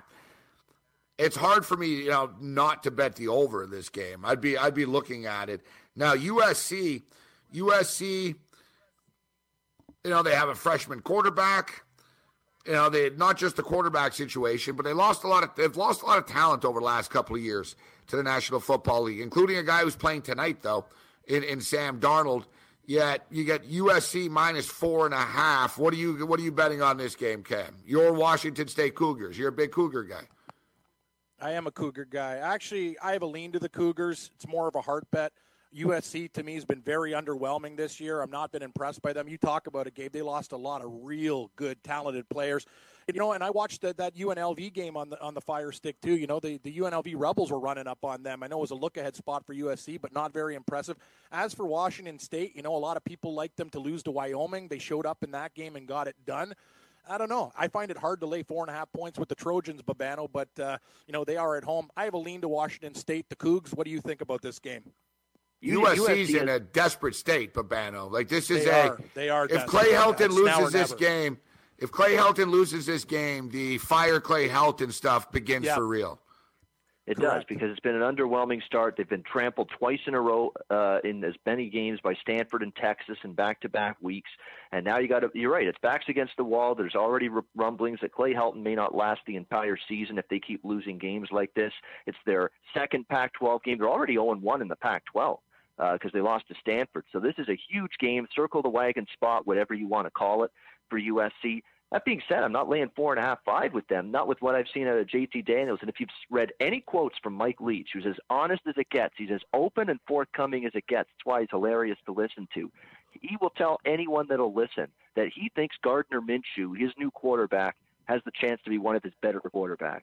How he's grasped the offense quickly, how he knows what he's doing. He came from East Carolina, and he was there in the days Ruffin McNeil was still there, running a very similar air raid, pass-heavy offense. It's been like a hand-in-glove fit so far for Gardner Minshew here at Washington State and Pullman with this offense, and it's shown in the results. This offense has been very good. With an offense that's been as dangerous as they've been, I'm reluctant to go against them in an underdog spot here, getting as many as +5 here against a struggling team. And I think this game can go over the total. I'm interested to know why this game's being played under. It's down to 51. I think USC's offense at home against a little bit of a weaker defense here can get it going a bit, Daniels and company. But I think Washington State can put up some points here. So lean to the dog and like the game over 51. You just like saying Minshew. I hear you saying that, Babano. Gardner Minshew. Nice Minshew, it's a great name. Yeah. Hey, Cougars beat Wyoming on the road 41-19. I know San Jose State sucks, but they took care of business 31-0. And Eastern Washington's not even that bad of a team. They won 59-24. Like, you can say what you want. Mike Leach, the Washington State Cougars have been taking care of business, and conversely, USC's been sucking. I lean Cougars. Well, that's the thing. I mean, Mike Leach has had Graham Harrell at Texas Tech. You know, he Luke Falk at Washington State, and he's putting Gardner Minshew in company with those guys, that he could be one of the best quarterbacks he's had the way he started out. That's high praise from Mike Leach. So we'll find out a lot more about this guy Friday night at the Coliseum. What about Penn State and Illinois? This game, I really want to take the home. You know what, Morency? I'm on the dog, too. Give me Lovie Smith and the Fighting Illini if we can get plus 28 there. Babano, what do you think about Illinois? Illinois is a huge home dog. You want a big look-ahead spot. Penn State play Ohio State next week. Ooh, good call, Gabe. Laying 27 points, a lot of points. And Illinois are actually a little better than people realize. At home, they're very good, you know, when they're getting this many points. You know, on their home field, getting 27.5 with Penn State playing Ohio State the next week. All you need from Illinois is a touchdown or two. You're going to cover this number. That's true. I mean, I don't want the road favorite here with that look-ahead spot, and I think Penn State's still overvalued. I stand by that. But, boy, it's like you're asking for an ulcer to happen to you if you're going to back Illinois on a regular basis. I mean, it's just really, really tricky for me. I'll give them credit. They battled at least. It wasn't pretty last week against South Florida, but they battled in that football game, you know, kept it manageable, kept it respectable. The problem is Illinois' defense is still suspect, and if Penn State gets the offense cranking, and James Franklin can be a little bit of a prick too. I mean, he doesn't mind punching in that late score. He doesn't mind sending out the field goal kicker when he's up 42-3 with 30 seconds left. That's a concern always with Penn State too, when they're in this big bully, big favorite price range. So, bad spot for Penn State, but I don't trust Illinois. Yeah, you know, one thing I've realized with college, though, guys, we can break these games down all we want, and we can do our best. I've noticed my college picks, I either kill it or I get killed. There's no in between. Like one Saturday, I'm like, oh, man, am I ever good at college football, man? I know these things inside out. I kill or be killed. Yeah, to kill or be killed on a regular basis. The next week, I go 2-5 in college, and I get blown out. Yeah. Like I'm on Pittsburgh versus Penn State, and I lose by 50. And I'm still rattled by that. It's been like 2 weeks, man, and I'm still like, oh, I don't know about college. And that's crazy, too, because last week I loved LSU. I was on San Diego State. So my college picks have been pretty good, but there's always that voice in the back of my head when I'm betting big on a college game, Babano, that says, they're kids, man. Anything can happen. Like, they're kids. Like, tomorrow, I like Kentucky tomorrow on Saturday, actually. Getting Kentucky plus the points. It's a rough one. So we only got 1 minute, Babano. So for you, it's tough. So wrap it up, Babano. RightWager.com. Yeah, we're launching at rightwager.com October 1st, but college football, UNLV plus 7.5. They're 12-4 ATS as road dogs under Tony Sanchez. They've been phenomenal in this point spread range. At Arkansas State, I think they keep that game close. I think their rushing game and running attack, which is their preferred method on offense, can trouble Arkansas State, a little leaky rush defense, so UNLV can hang around. Tom Herman is a dog. How can I pass that up? We'll be on Texas plus 3, and we really like the over with NC State and Marshall. It's already gone up. Marshall's playing tempo this year, and NC State's offense is ahead of their defense, so I think we see points there. Babano, great stuff. RightWager.com, SportsbookReview.com. You can follow him on Twitter at Babano. We told you, we promised you a jam-pack today. Steve Merrill joins us next. Did you know that you can listen to this show live on the award-winning Fantasy Sports Radio Network? Listen on the iHeartRadio app, the TuneIn Radio app, or download the Fantasy Sports Radio Network app. The Fantasy Sports Radio Network is the only totally free, 24/7, 365 Fantasy Sports Network of its kind without a subscription. Check out YouTube Live on the Fantasy Sports Network YouTube page and participate in the program in there, where you can ask questions, discuss the topics with other fantasy enthusiasts, or tell everyone that you disagree. Call into your favorite show and ask your question. The number is 844-84-FNTSY. That's 844-843-6879. The Fantasy Sports Radio Network, your free fantasy source 24 hours a day.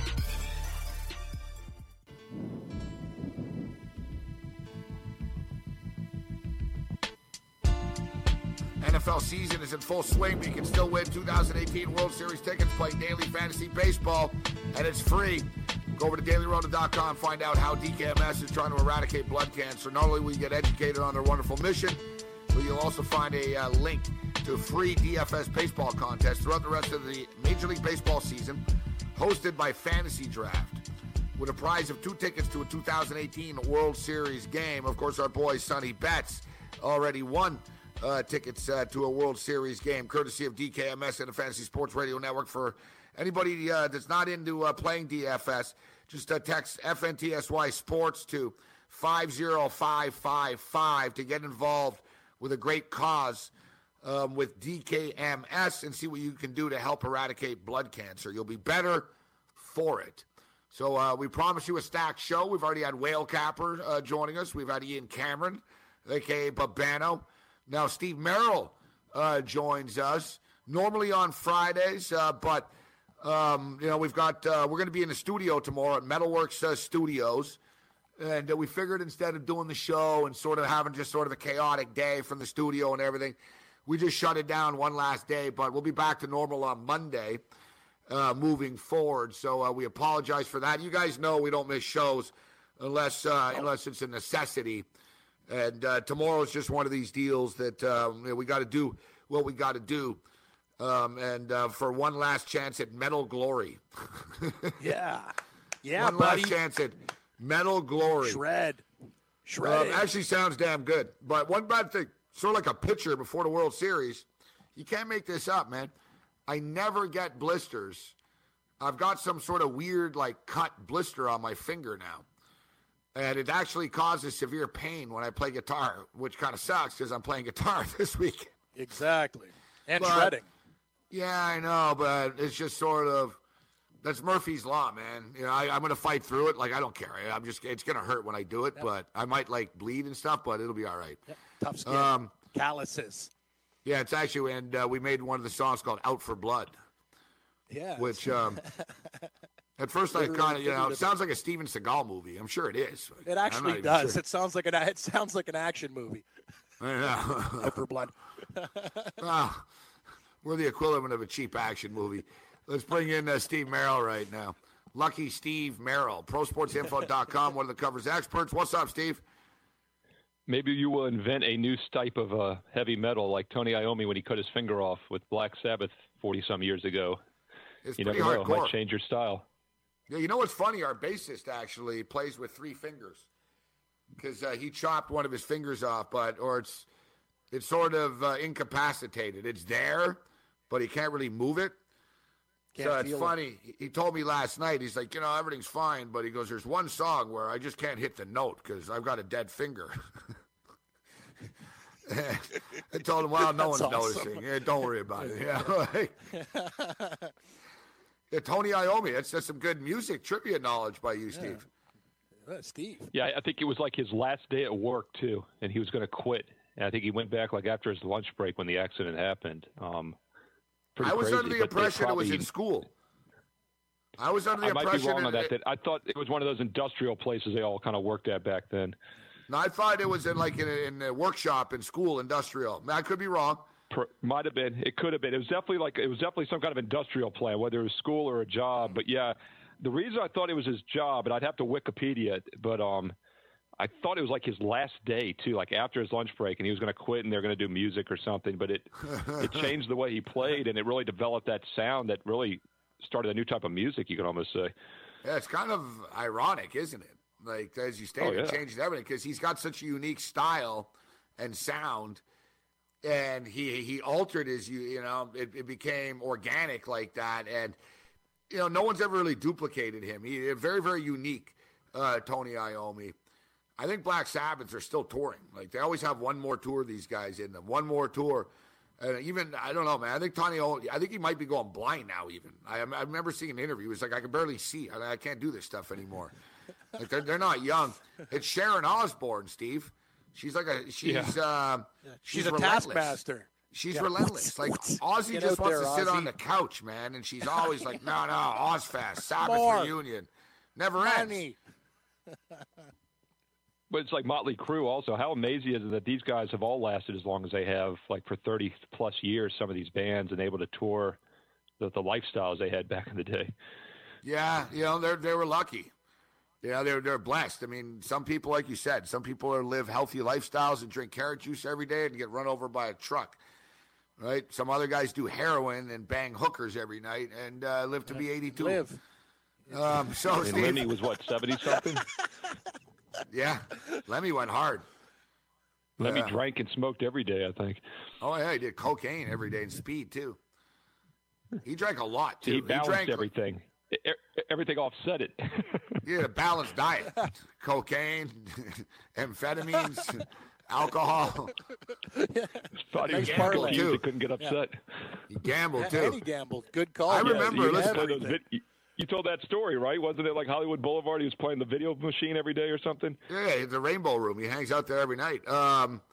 He was there all the time. But I met Lemmy. I partied with Lemmy. I met Motorhead a bunch of times, and I worked in the music business. I remember once I was working at a Motorhead show, and this guy, I knew this manager dude, and he told me, he said, yup. He goes, I really don't see how many more tours Lemmy will be able to do.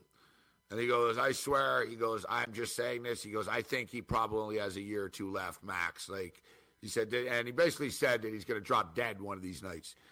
And Lemmy lasted probably about 20 years after that, Steve. like he was like in his 50s then. He said he went right to his, and it's amazing too, because he went right up to about 74. And like he played till I think he died like 2 days after a show type thing. But what's amazing now, Cam, is you notice all the car commercials. And, like, even, like, mainstream Whole Food, like, the biggest yuppie stuff. They all play Motorhead in their commercials now. I know. Like, it's all Lemmy's voice. Oh, buy this yuppie soccer mom car. And it's, like, the Ace of Spades and Lemmy in the background. Exactly. All these people would cross the street if Lemmy was walking down the street. Do you think there's a reason for that? Do you think he was against that when he was alive? No, Lemmy would have sold out. Lemmy was about money. Yeah. Okay. And you see these kids, too. Morency, they never even heard of a Motorhead song. Like, that's the thing that drives me nuts. In my neighborhood, too, when you get it in the burbs, like the Iron Maiden shirts, the Motorhead shirts, these kids don't even know who these bands are.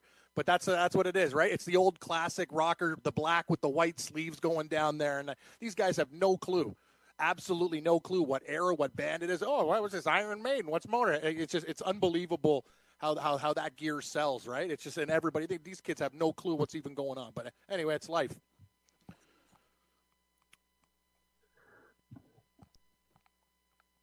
Hey, Steve. Yep. I was going to ask you too about how did you do? How did you have Keselowski next week too in the NASCAR? It's my home track this Saturday. It's Richmond, and he does well here. It's one of his better tracks. Momentum is something in NASCAR, and what's funny, guys, we talk about the big three every week. We talked about Truex, Kyle Busch, and Harvick all summer. But I kept saying, the Fords had been fast as well, and Harvick's team overall had been fast with Almirola, Clint Boyer, Kurt Busch, having career seasons. And don't forget, the other fastest team out there was Logano and Keselowski, another Ford team. And they kept coming close, and boy, is he peaking at the right time in the playoffs now.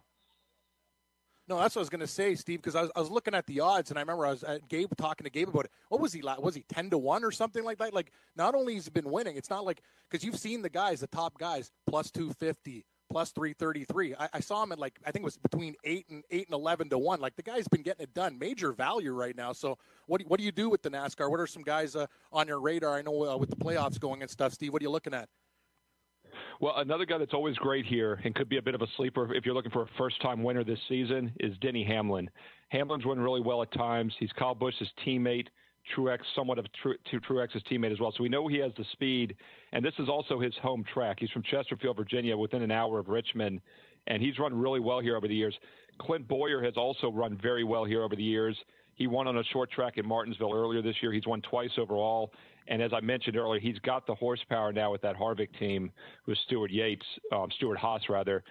So if you're looking for a couple guys that haven't won, recently, a guy like Clint Boyer who has won, or Denny Hamlin who hasn't won this season, and then Logano, Keselowski, they're both good here as well. Truex is okay. Kyle Busch is great. Harvick is really good too. So they'll be in the mix always as they are each and every week. Hey, Steve, we got this Thursday night football game, and actually it's funny, me and Gabe, I'm excited about the Jets and Browns game, and not everybody is, but it should be a good one. We haven't seen Cleveland -3 as a favorite since 2015. It's just weird looking at the line and seeing Cleveland -3. Big steam movement with the total too, buddy. It went up from 39 to 41 in this game.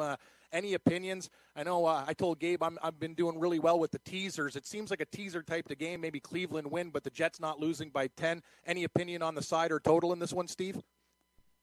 Yeah, I mean, I think teasing the, you know, the +3 up to +10 on a 7-pointer is intriguing. The one thing that concerns me, of course, is it does appear that these Thursday night home teams have an advantage. We saw it again last week with the Bengals winning outright as a home dog, really dominating that game for the most part from start to finish against Baltimore. And I think it makes a lot of sense because it's a 3-day rest period for both teams, the quick turnaround. So I think it's much tougher on the road team having to travel and prepare after just 2 days and then travel on that Wednesday. So it does appear to be an edge for Cleveland. But then again, are you ready to lay 3 points with a team that's won once in the last 2.5 seasons? You know, I mean, that's the problem. So, yeah, the Jets +10 on a teaser is somewhat tempting. I'd probably tease it to the under, take that up to like 48 or so. I think it went up a bit because 39 was a low number. But Cleveland's offenses look weak. Only 18 points against the Saints defense. They gave up 48 the week before. And they only had 21 against Pittsburgh, who got shot out by, got blitzed by Kansas City last week. And keep in mind that Cleveland Browns had 6 turnovers in that game forced. They still only got 21 points into overtime. Yeah. Hey, Steve, in your backyard, this is going to be probably one of my big plays this week. I know it's going to be tough. It's going to be tough to rush to the window, but I really think it's a good spot. Morency and I were both on Indianapolis last week. We had them +6 with a sprinkle on the money line. That was a good play. These guys, they won outright against the Skins in your backyard. Now we're getting Washington. They're at home again. I think it's a big game for them. Hey, and you talk about the Green Bay Packers. Aaron Rodgers, hey, man, this guy's been playing a lot of football and playing a lot of football hurt, too. Great point by one of our earlier guests about the extra quarter, the overtime game against Minnesota. And you look at the line, and seems a little bit thin, Steve. I would have made probably the Packers 3.5 with the hook or 4.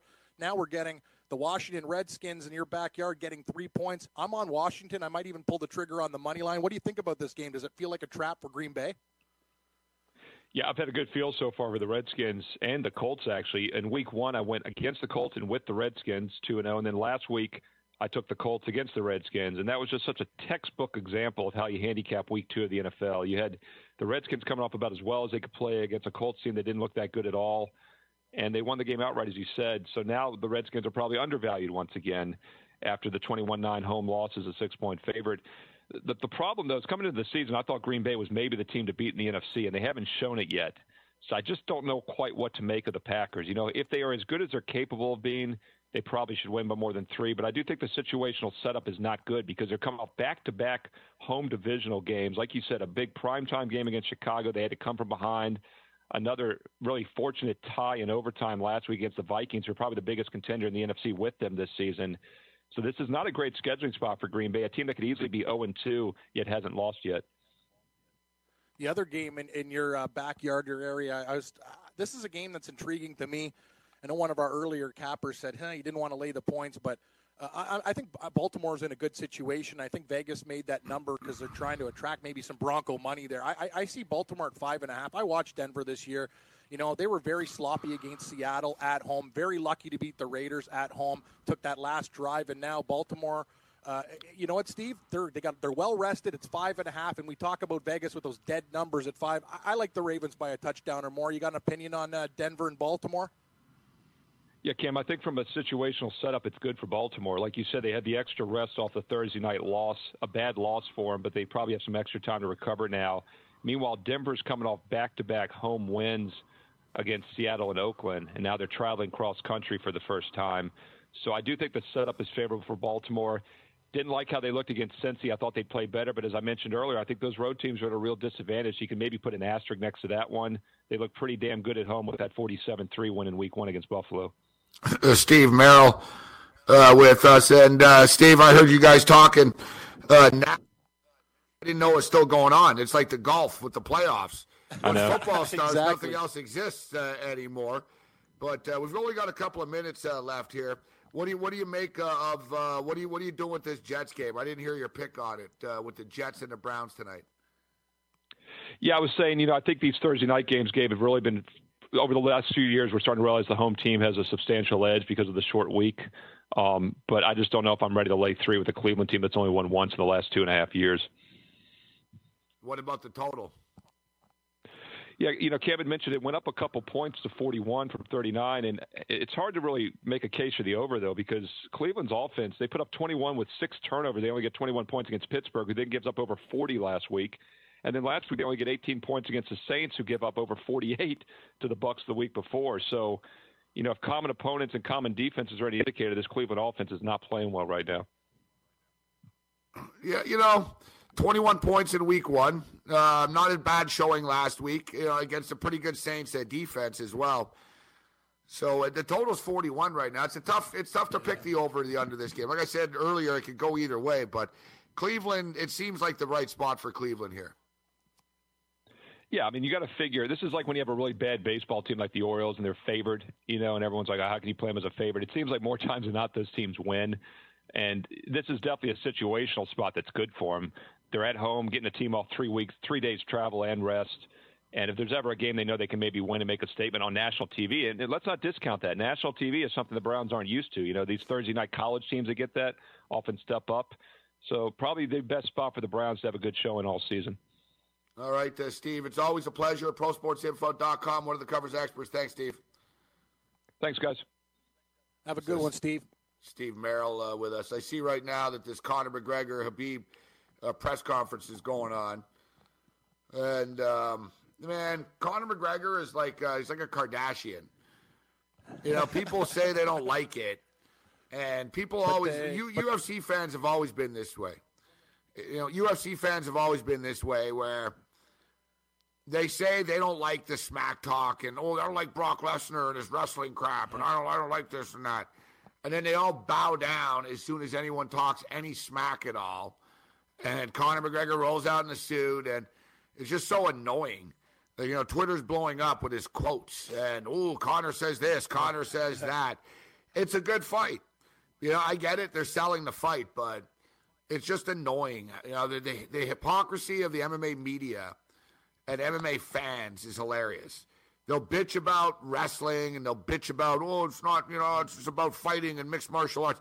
My long-winded point here is, if people can hear us, my long-winded point is here that there's no MMA anymore. All this shit is entertainment, man. I've been saying it for years. The UFC is the WWE with real punches.